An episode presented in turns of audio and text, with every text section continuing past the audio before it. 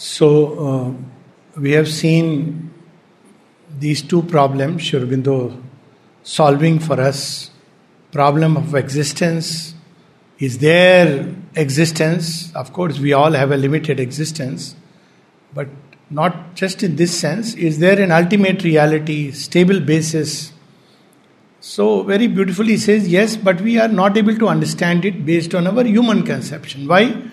Because we believe that the whole purpose of this existence is to, like a problem solving ChatGPT, that's all. And very beautifully, I'll just read one little passage because very powerful before we proceed. This is on page 78.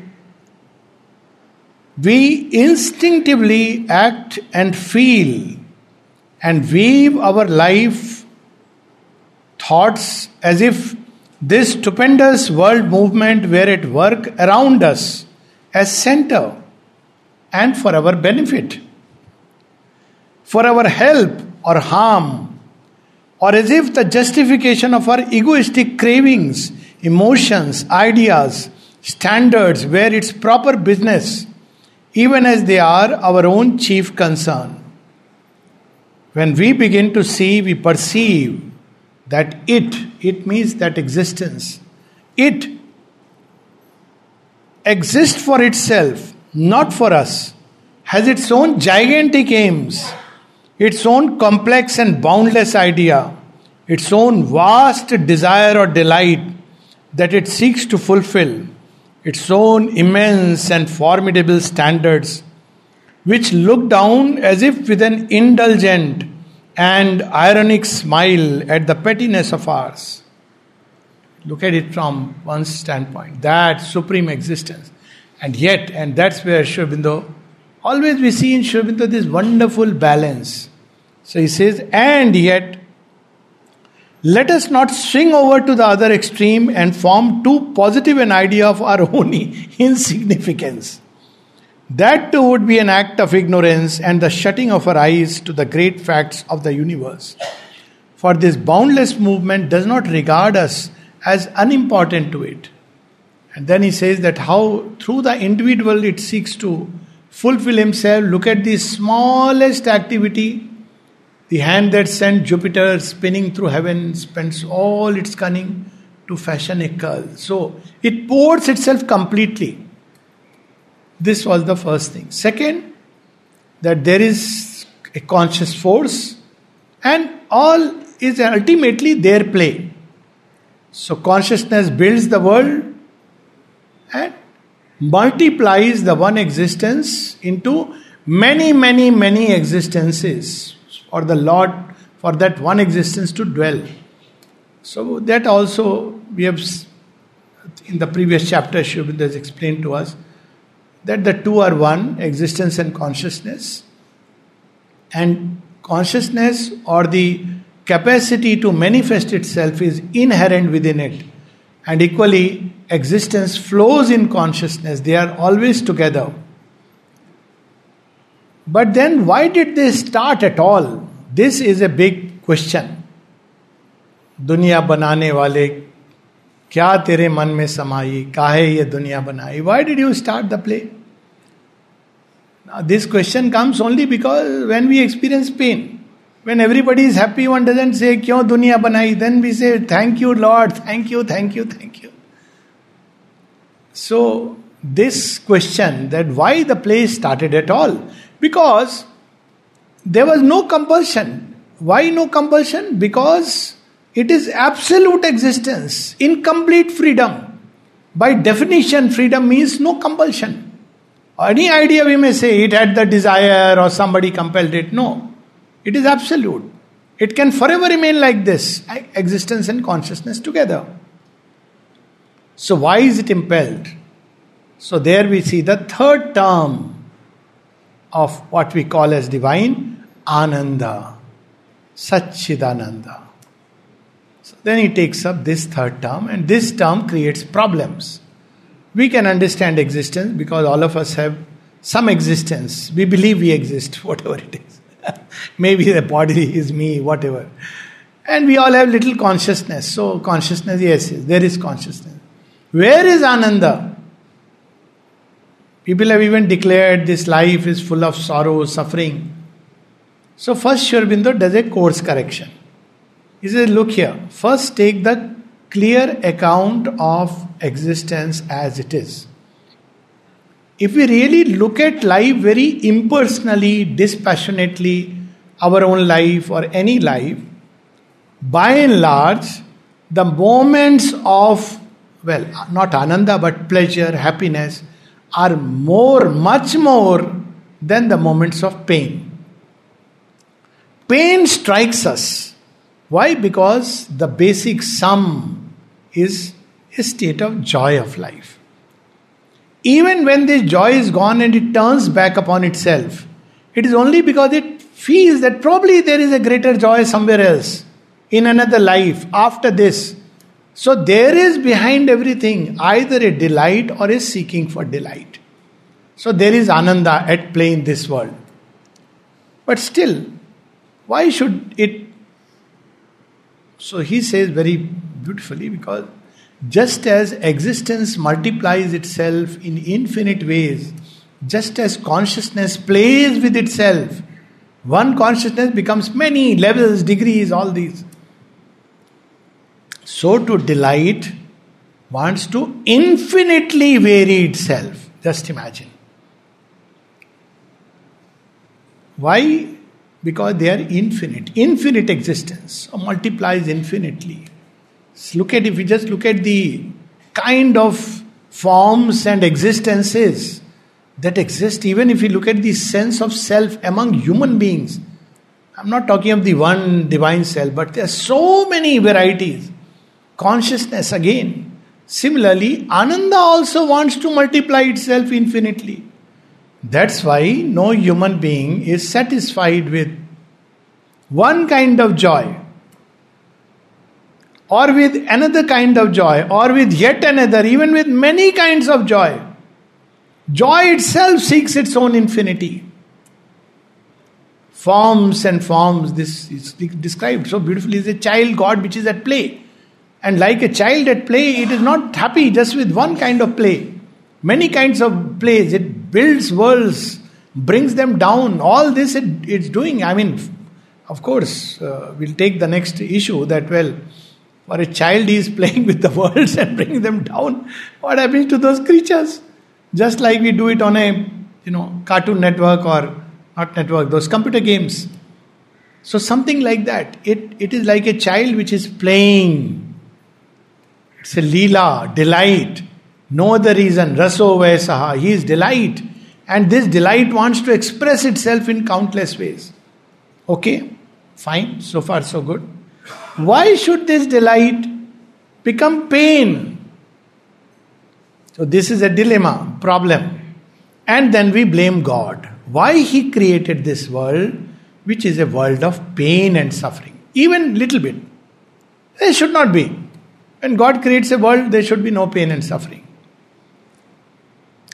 So it raises ethical problem. What is the ethical problem? God is there and He has created a world. Dunya banane wale क्या तूने दुनिया बनाई this is not Vedanta this is a completely different understanding of God which we don't subscribe to Indian conception of God is he has become this world So at least he is no more morally guilty that he is enjoying his heavens. He has created this world, condemned us all. He is the player and he is the mask. Now, once you say this, then at least you can absolve God. Okay, we are court me bari ho Ramji, because well, you yourself have taken the burden of suffering and pain. But still, why would you like to go through suffering and pain? What do we say to somebody who takes suffering and pain? Perverse. Why would he do this? What does it fulfill? And then the other question see how human beings have tried to justify it. Sri takes up all these positions. One of them is He made this world perfect and full of delight, man corrupted it. Who created man? And then the other question is because of desire. Where did desire come from? So you say ignorance. But why did ignorance come from? He could have made a world without ignorance. Aren't these valid questions? Then some people have a most fantastic theory. Mother test. I have never understood how can somebody use this word mother is testing. Not only she has become us, doesn't she know us? She has to test us. Okay, let me see, you will pass or fail. You are on our side. Testing is by the cosmic forces. She is the one giving us grace marks. First, she is telling us, you know, this will be the questions asked, whispering into our, our ears. Uh, we don't listen. I'm telling you, prepare yourself. So we say, oh, this preparation is very painful. Then cosmic forces are there. Now, why they are into existence, we'll talk about it. And then when they take our test, we fail miserably. So what does she do? She says, Mera bacha hai na, grace marks. Give him grace. She is ultimate authority, no? So we are all passing on grace marks. So on grace marks, we keep passing the test. But people have made such theories. God does it so that we can remember Him. Can we imagine someone creating pain so that you remember Him? Imagine a parent telling the child, my child, I am going to give you a lot of pain so that you know my value. I will rob you of all your money, then you will come to Papa. Ask for the ATM card. What will he say to such a father? You don't deserve to be a dad. Isn't it? What will we say to a mother who punishes the child because he has done some transgress something by saying, I am not going to give you food for today. Mother may scold, but mother will be with the child. She may scold. After that, she'll say, Come, I made something nice for you.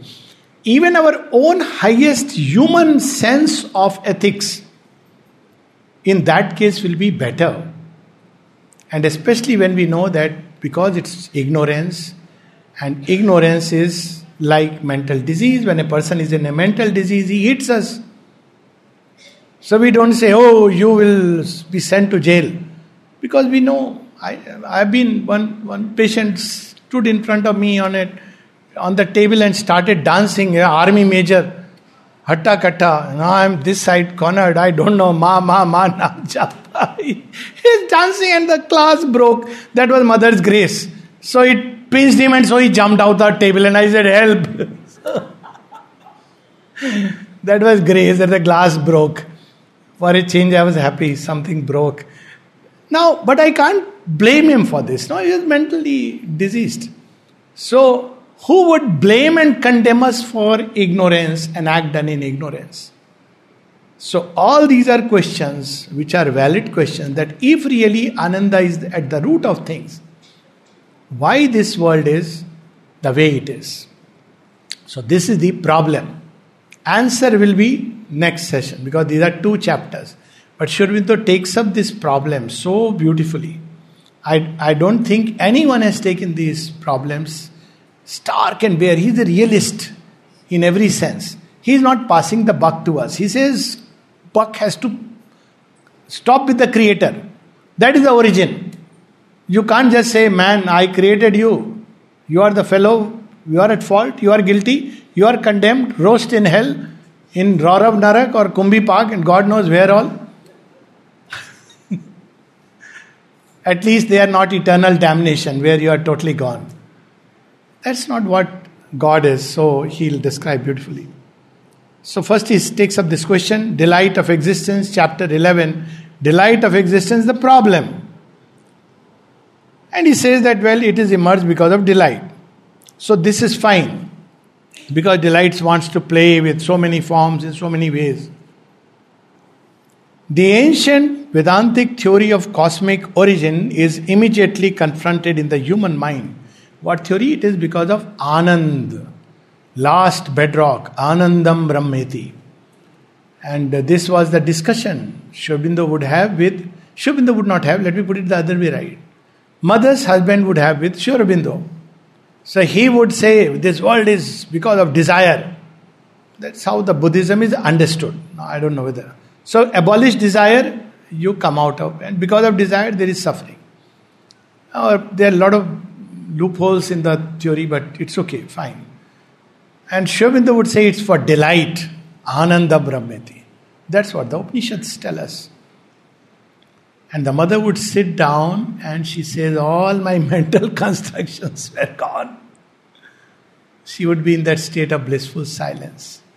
So, ancient Vedantic theory of cosmic origin is immediately confronted in the human mind by two powerful contradictions the emotional and sensational consciousness of pain and the ethical problem of evil.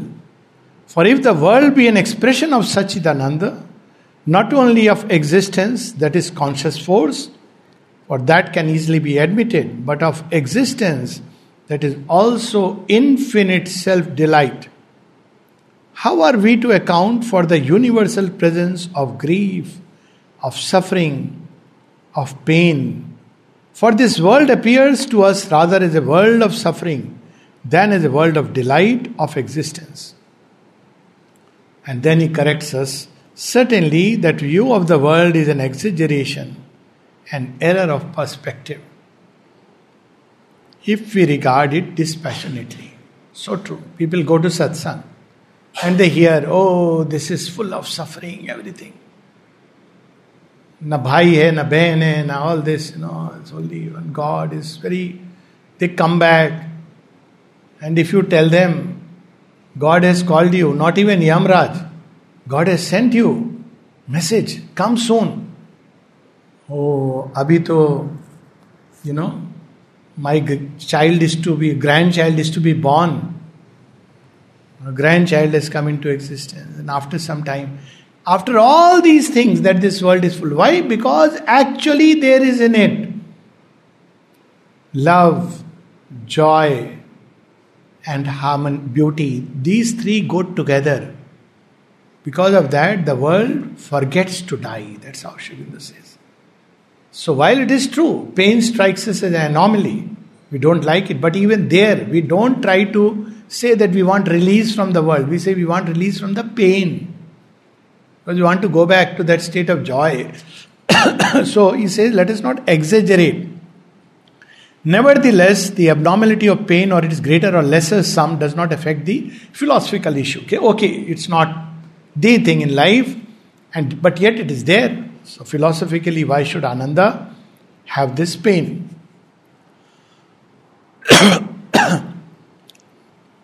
now, some of the most masterful.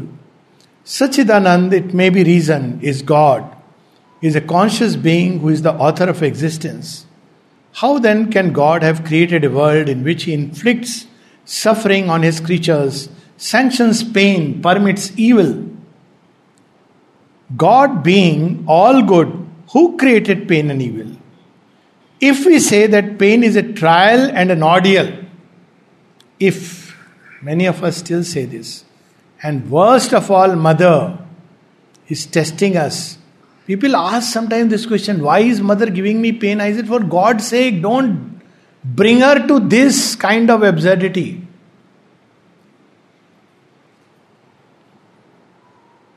So, if we say that pain is a trial and an ordeal, we do not solve the moral problem, we arrive at an immoral or non moral God, an excellent world mechanist, perhaps a cunning psychologist, mechanist.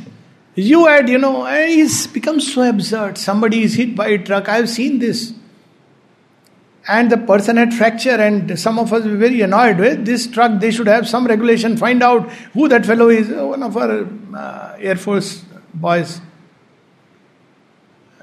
his wife rather so he was walking on the road and then one of our big fellows who was a believer in xyz and typical karmic doctrine he said ye sab karmo ka lena dena hota i said my god so we should just let him go. There is no problem. I know this is some past karma. And I remember once this thing was told to someone also who had a heart attack, who was emerging.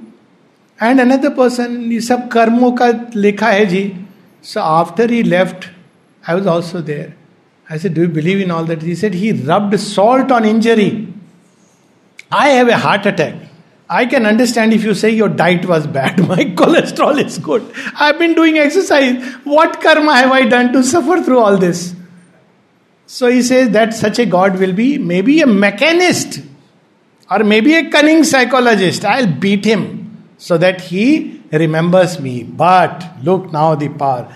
But not a God of good and of love whom we can worship. That's how Mother says. That till she had discovered the divine within, the God of religions, she said, Whenever I heard about them, I thought they are monsters. the God of religions they have created is a monster who is condemning you, damning you, punishing you for what? So that sudhar jao. Even a good parent nowadays they don't do it. In fact, if you try to do it, I know a 10 year old child whom in the school or somewhere somebody tried to, you know, beat and he said, You know the law, I can complain and you can get arrested. Even parents, sensible parents, don't do that. They know it doesn't work. By hitting a child, uh, you create a very warped, stifled consciousness. It, it makes things much worse. So even God would not know. Is he, is he a psychologist who needs to study psychology from us? So he says that is not the God. That's why in Savitri we have the God of death, which death brings out. And he says all this. This is karma. He has to die. All this he says. He is impersonal. He is not concerned with your worldly problems. And then Savitri says, Who is this God imagined by thee? Not the God whom I have worshipped in the temple of my heart. She describes, My God is fire, and He uh, sweetly suffers all. She says that what this God is whom I have worshipped. He leans, he embraces, he lifts out. That's what is godlike. So he says that, well, it doesn't absolve the moral problem. So, such a God will be only a God of might to whose law we must submit or whose caprice we may hope to propitiate. He can give us danda and he can give us reward. If you give him nice uh, peda, laddu, or bakra, at least peda laddu is better not killing anybody, he is happy. And if you don't give it, you had it. Imagine. And really, human beings have created such a God. No wonder children nowadays don't believe. It's not their fault, they are more developed. I had a little uh, once in a school, uh, Patiala, having this conversation or talk with the children. So one of the child in class 12, she tells me, Sir, I have a problem. Any question? I, I, she said, I have a question. What? I don't believe in God. So I said, All right, God believes in you. But what God you don't believe in? Now she had never thought like that. Then she says, Well, a God who punishes, a God who is all the time, you know. I said, Well, I also don't believe in such a God. We are on same page. But she was very surprised because all life, you know, you are indoctrinated. So I said, okay, what kind of God you would believe in? She said, a God of love. I said, perfect. We are together. Same boat, same page. he took just an instant. Even about mother. Oh, she is very strict. If you do this, no, mother has said things You like, see, a difference is when a mom or dad caution their child, don't do this, otherwise you will hurt yourself. It is love. But what we turn it, don't do this. Otherwise, thou shalt be condemned. Now, see the difference? Dad is saying this because you will get hurt. So, he is telling us, teaching us. Mother is saying this because if you do this, my child will. Doesn't mean she has abandoned us. If we get hurt, where we'll go? Ma, sorry. She says thousand times she will lift you up if you have this faith. Still, she will say, Don't do this. Now, this is not the way we have made it into a strict, rigid law. So he is revealing to us. For one who invents torture as a means of test or ordeal stands convicted either of deliberate cruelty or of moral insensibility. And if a moral being at all is inferior to the highest instinct of his own creatures. Now we understand why atheism is becoming so common. And this is a prediction sometime back also I had made. Mankind will go through a phase of atheism over the next seven, eight years, more and more. Then one is ready for Sanatan Dharma because only in Sanatan Dharma you have this thing that divine has become all this. We have the complete explanation. God of religions, punishing, condemning, rewarding. God knows, and rewarding for what? Because you change your name.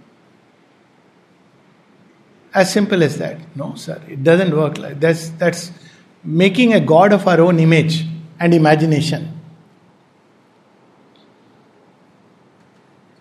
That's why Sri Ramakrishna said the Semitic religions gave to the world uh, God fearing people. Kufr se daro. My God. If he gets annoyed, angry, obviously we stand no chance. he doesn't have to get angry. Uh, Shiv ji ka angutha kafi tha. But India gave to the world God loving because it discovered the heart of love. And wherever, in whichever religion, either that love is not discovered or forgotten, that has become very harsh, cruel, and been subject to many, many, many kind of moral ills and evils in the name of religion. Why? Because they saw Sat, they saw Chit, they understood Purush Prakriti in whatever, many even neglected Prakriti. They saw only Sat, and Sat is inert, mechanical. But they didn't see Ananda, they didn't see love. So, what did they say? All forms of Ananda are banished. No music, no poetry, no photography, nothing, no dressing in any colored, beautiful way. But we should not worry. God has gone there and made a temple, even in the desert land. And people have begun to wear below the burqa colored scarves. Notice it, it's very interesting. You're not supposed to do that. Color, music, poetry, art, culture, literature, no, no, anything that gives you joy should be banned. Why? Because joy, ananda, all equal to pleasure. Pleasure is a degradation, but that we'll talk about later. So he says such a God would be convicted because even a higher human instinct. We say that pain is an inevitable result and natural punishment of moral evil. An explanation which will not even square with the facts of life unless we admit the theory of karma and rebirth by which the soul suffers now for antenatal sins in other bodies. At least we should have a flash and not only it has antenatal suffering, it has postnatal suffering also. He'll roast in hell, depend. Poor fellow. He's caught in between, doesn't know why uh, Pandavas have to suffer like this. Oh, you were very bad guy. Then how did they become Dharmatmas? So all that he will deal with in great detail on the uh, book where he deals with rebirth. So right now, we still do not escape the very root of the ethical problem. Who created, or why or whence was created that moral evil, which entails the punishment of pain and suffering? After all, somebody created the moral evil tendency. That's how people can do. If they don't know, they will not do. So there is somewhere someone who allowed the twist. And seeing that moral evil is in reality a form of mental disease or ignorance who or what create, created this law or inevitable connection which punishes a mental illness or act of ignorance by recoil so terrible by tortures often so extreme and monstrous will we do that child doing something in ignorance what will be our natural way to illumine that will be the spontaneous thing The child doesn't know. To illumine. The inexorable law of karma is irreconcilable with the supreme moral and personal deity. And therefore, the clear logic of Buddha denied the existence of any free and all governing personal God. All personality he declared to be a creation of ignorance and subject to karma. In truth, the difficulty thus sharply presented arises only if we assume the existence of an extra cosmic personal God. Then there is a problem. Then what do we have is Manichaeism. What is Manichaeism? Named after Mani, not our Tamil Mani. Mani. And people say that many things in Islam and later Christianity were taken up by him. Mani. He was a prophet. And he had said that, you know, he believed Buddha, Christ, all these were prophets. He is the last. See, this is what the problem comes. He's the last. So now, because he's the last, he said that life is to be parted into good and bad, like a moral science textbook. The big problem of moral science is you will get marks, but you can never follow it. Life doesn't operate like that. Life doesn't have that operating system. It moves through shades of grey. This black and white is a falsity of our own understanding. So, but Manichaeism, that's how. Sri even uses this when he describes the darkest state of humanity because people have erected a Manichaean creator who punishes evil, the wrong sinners, and who reward the good. Uh, the Gita's phrase is different. We'll talk about it at an appropriate time. He is an extra cosmic God. In the Gita, Krishna has become all this. And he says that he ultimately destroys the world. Why? Because if you start destroying evil doers, you will have none left. Of course, in the end, you will have to destroy yourself if you are sincere. That's why when mother was asked, Why don't you destroy falsehood? You know the four asuras. He said, All of you will be destroyed. All of you are eating on that fellow. He is feeding you nice, halwa, puri, everything. You are enjoying the meal. Now, if I finish him, you will be finished. I have to first detox you. Clear, carefully remove falsehood and bring in truth till your system at least works 95% on truth, maybe then 5% I can take care, at least a handful of human beings. 100, that is also difficult. So he states the problem. But then if we take, so he speaks about implied Manichaeism, but such a God is not the Vedantic Sachidanand, Manichaean creator, who is sitting above and who has created good and evil. And depending on what choices people make in ignorance, by the way, they will be punished or rewarded. Sachidanand of the Vedanta is one existence without a second. All that is, is He. Even then, evil and suffering exist. It is He that bears the evil and suffering in the creature in whom He has embodied Himself. The problem then changes entirely. That's what we see in the idol of Jagannath. People try to explain it in different ways. One fantastic explanation that I had heard was that He has taken upon Himself the suffering of everyone and therefore that incompleteness. But I have a different take on this beautiful story because the one who built it built it only half, and then the queen knocked, and Vishwakarma opened the door, and it remained incomplete. Now, this is very interesting. I am resisting the temptation to go into this story. Well, the, the thing is that, well, the world is still in creation, and the mind's curiosity what are you doing? So long have you, you have taken what are you doing? What are you doing? Because Vishwakarma had said, Don't ask me. Don't raise questions. Don't bring me out. And the queen feels why he is not opening the door. Like we say, why God is taking so long. Why you are doing what you are doing. So the mind asks the questions and the world remains incomplete. But what is left incomplete in Jagannath Puri is being worked out here in Sri Aurobindo Puri. That's why he wants us to be patient. Don't rush into questioning, asking, have faith. Go through that process. He does not want to finish it halfway through. So, uh, well, so moral dilemma is because then problem changes, he has entered into the play. Half of the moral difficulty, that difficulty in its one unanswerable form disappears. It no longer arises, can no longer be put. Cruelty to others, I remaining immune or even participating in their sufferings by subsequent repentance or belated pity is one thing. Self infliction of suffering, I being the sole existence, is quite another. Now, Sri Aurobindo sometimes he takes a very beautiful aside. So he says,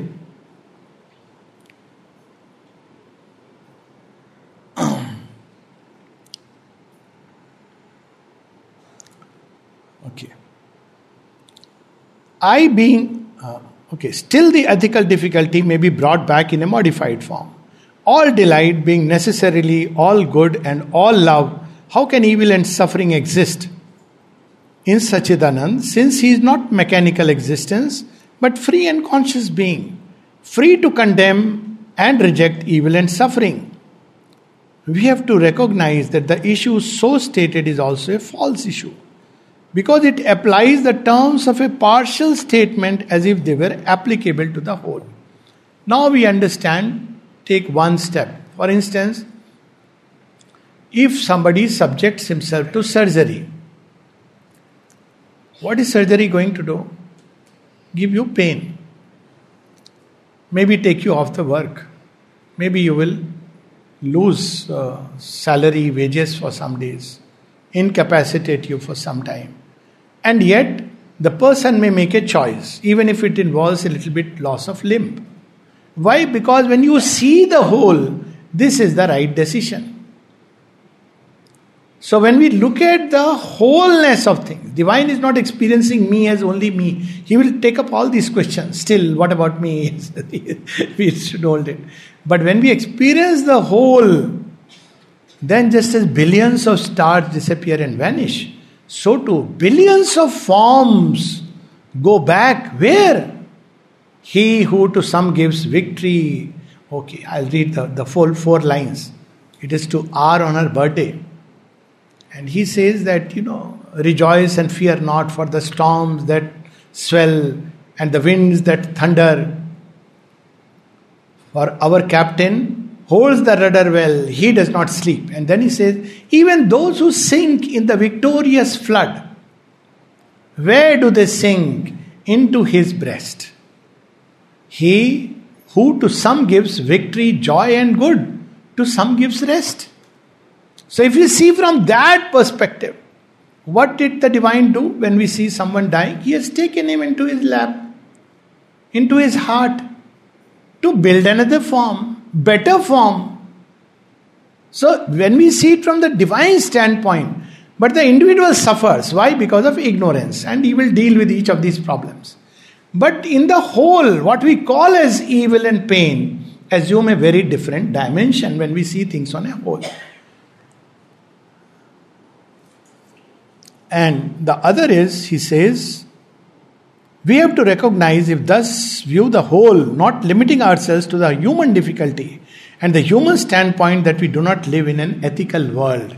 God crashed all our notions. We thought world was built by a moralist. For all my good deeds, for my honest tax paying, I will have a seat booked in heaven. Bad luck. Yes, look at this world. It's not built by moral. So, what is there? Material nature is not ethical. The flood comes, it doesn't say, Oh, you're a good man. Okay, okay. Of course, there are people who are saved. That's a different thing altogether. It doesn't say, Have you paid the income tax? Okay, be on the side. When the flood comes, it comes. When the volcano erupts, it erupts. If you are near it, bad luck. When the tiger leaps, he leaps. He doesn't ask. Not only material nature, animal nature is not ethical. It is immoral. Tiger feels hungry. You can't tell a serpent, we worship you as Vasuki, come, oh, such a cute little serpent. Here, he'll do. he will take you to Shiva because you called him Vasuki, so he'll take you to Shiva in next bite. He's not acting according to moral. Oh, he's so nice. He's doing kuchu puchu, and you know the serpent will be very pleased. No, he will bite, transported to Shiva straight away. He's not acting on moral grounds. Tiger is not acting on moral grounds. Of course, there is a greater power which can overpower. That's a different thing altogether. But it normally, tiger doesn't say, "Oh, I'm hungry, but you know you are a good guy. I'll let you go." so, all this is there. So, material nature is non-ethical, and Similarly, animal and plants are non ethical. We do not blame the tiger because it slays and devours its prey any more than we blame the storm because it destroys, or the fire because it tortures and kills. And then he says something very beautiful blame and condemnation, or rather self blame and self condemnation, are the beginning of true ethics. In man, it, it takes this form. And something very beautiful for us to remember always when we blame others without applying the same law to ourselves, we are not speaking with a true ethical judgment. That's what is meant. One who throws the stone must be pure of all sin. That's what Christ tells when they want to stone. I believe there are people who still believe in stoning and cutting hands. I don't know how primitive man can get, but still, it says that, you know, when we blame others, it is the sign we are not ethical. True ethics begin when I look at myself. I am the one, maybe the cause of making somebody suffer. Then you will refrain. Do not do unto others what you would not like to be done to you, or do unto others what you would like to do to yourself. This is the beginning of ethics. However,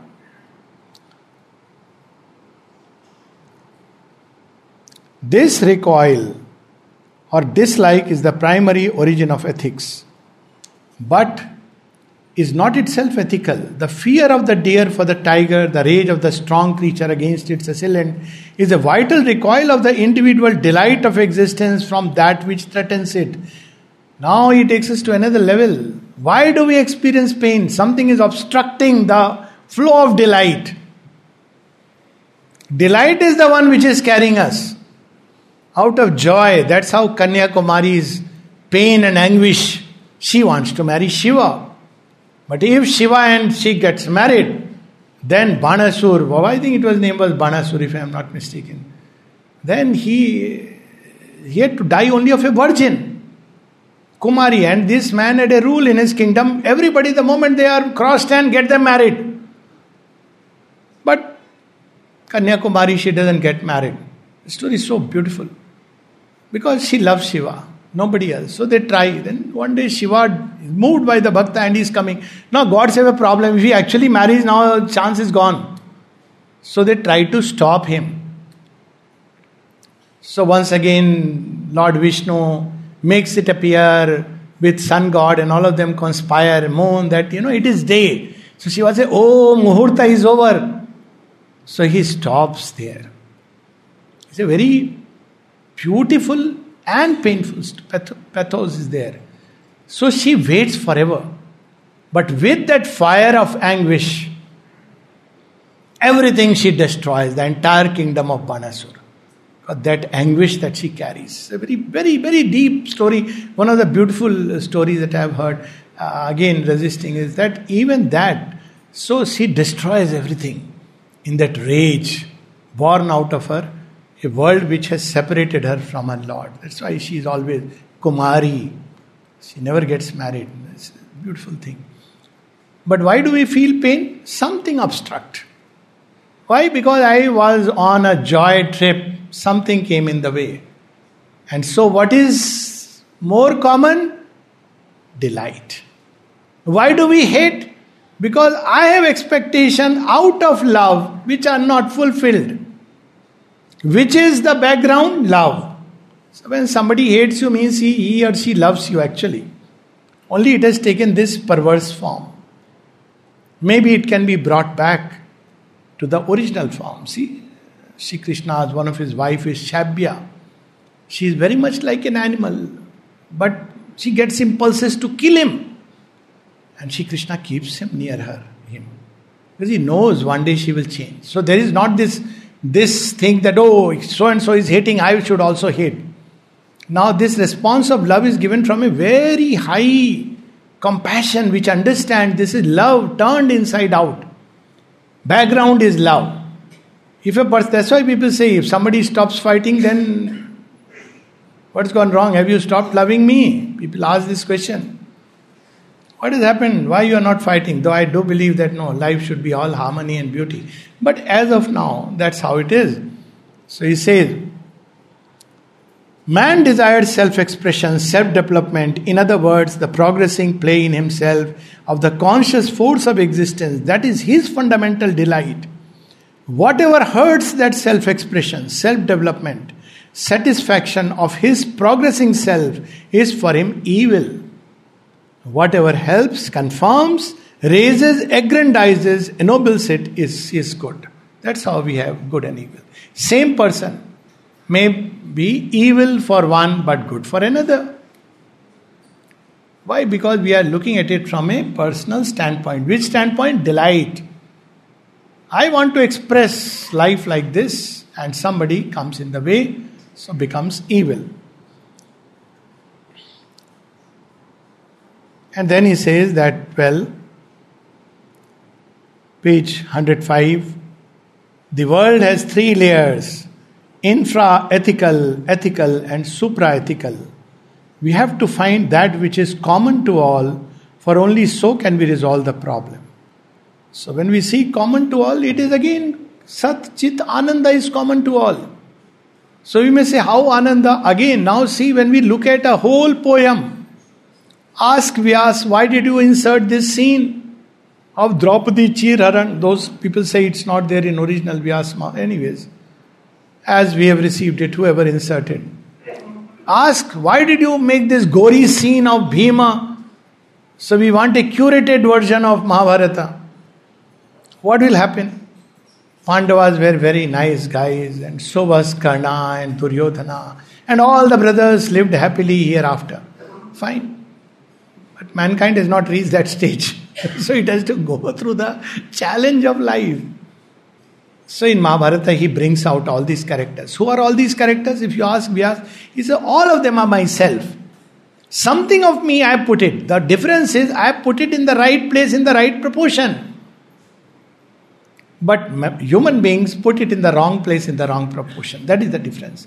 In divine, all these things are there in the right proportion in the right measure. That's how when we see the world stair, Aurobindo describes in Savitri, we see that all, even here, he, he says there were things which, if they were enacted here upon earth, they would, you know, look like aggrandized hell. Guys, look at uh, what Shri Krishna is doing on the battlefield of uh, Kurukshetra. Kalosmi. What is he doing? He says, literally described all the yodhas are going into his teeth and he is crushing them, taking them. But why do we rejoice in it? Because we know it is Krishna. Even Arjun and everybody, not only Duryodhana and company, and they are emerging from us. So we know it is Krishna, the delight. At the end, that whole experience gives delight. Whole Mahabharata and the Gita seem justified for this one experience. That's how, when we read the whole poem, a pure aesthetic sense will see delight, rasa behind everything. And that is the effort when we turn sword fighting into an art like Kalaripattu and all that. So, at the end,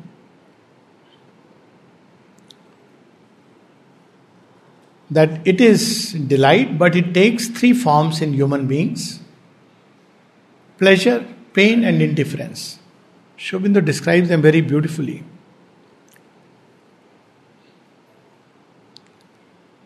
So he says, okay.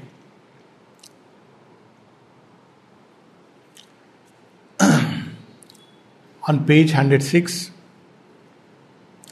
when we speak of universal delight of existence, we mean something different from, more essential and wider than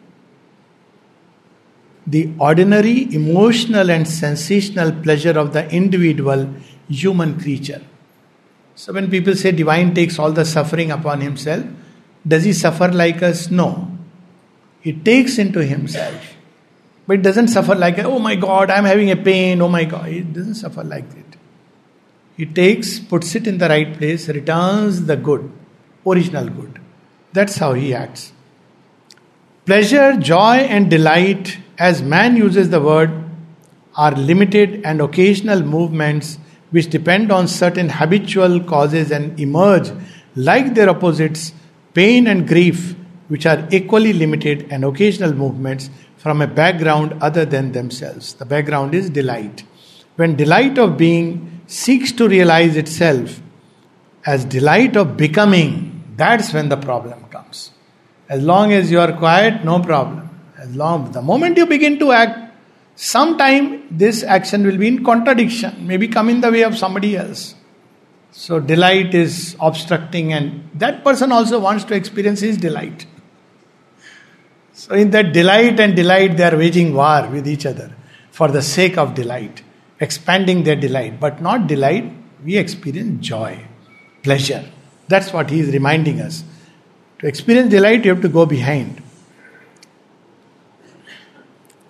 Of which pleasure and pain are positive and negative currents. And then one place he describes pleasure as a perverse form. In the egoistic human being, the mental person emergent out of the dim shell of matter, delight of existence is neutral, semi latent, still in the shadow of the subconscious, hardly more than a concealed soil of plenty. This is a marvelous description. Where is delight hidden in us? He says, hardly more, more than a concealed soil, possibilities there, of plenty, covered by desire, with a luxuriant growth of poisonous weeds, and hardly less poisonous flowers, the pains and pleasures of our egoistic existence. When the divine conscious force working secretly in us has devoured these growths of desire, when in the image of the Rig Veda, the fire of God has burnt up the shoots of earth, that which is concealed at the roots of these pains and pleasures, their cause and secret being, the sap of delight in them, will emerge in new forms, not of desire, but of self existent satisfaction, which will replace mortal pleasure by the immortal's ecstasy. To experience delight, we have to be freed from pleasure. To experience, to get rid of pain, we have to get rid of attraction towards pleasure. They are twins, they come together. When we are unfortunate, then we have five pleasure and one pain. When God begins to look at us and call us, then for every single pleasure, there are at least two or three pain. It is written in undercurrents. So we go like we buy a cloth, no? So it is written schemes. Buy one t-shirt, get two free. None of them will be last for more than two months, and you will end up paying things heavy amount, thinking, oh, they are doing a favor to you. Buy one pleasure, get two delights free. If you have progressed further, buy one pleasure, get three delight. Uh, buy one pleasure, get three pains free. And if you are very developed, buy one pleasure. Ten will chase you. Till ultimately you will say, तेरी तलवार के नीचे chia करके तैया तैया I am dancing below Dai sword. Anyways, you are going to cut off everything. With each drop of blood, I will only sing and dance thy glory and have gratitude to thee. When does this happen? When desires have been burnt off. How they get burnt off? By the fire of aspiration. Then delight emerges into the play. Until then, life is moved into these three streams of pleasure, pain, and indifference. The triple garb, the attire of the rapturous dancer on the way. The triple garb which he starts casting off one by one. And then what do we discover? Bliss, laugh nude on the peaks of the Absolute. We'll continue tomorrow. Probably there'll be only one session because uh, there will be film, so we'll have only one session. The delight of existence, the solution.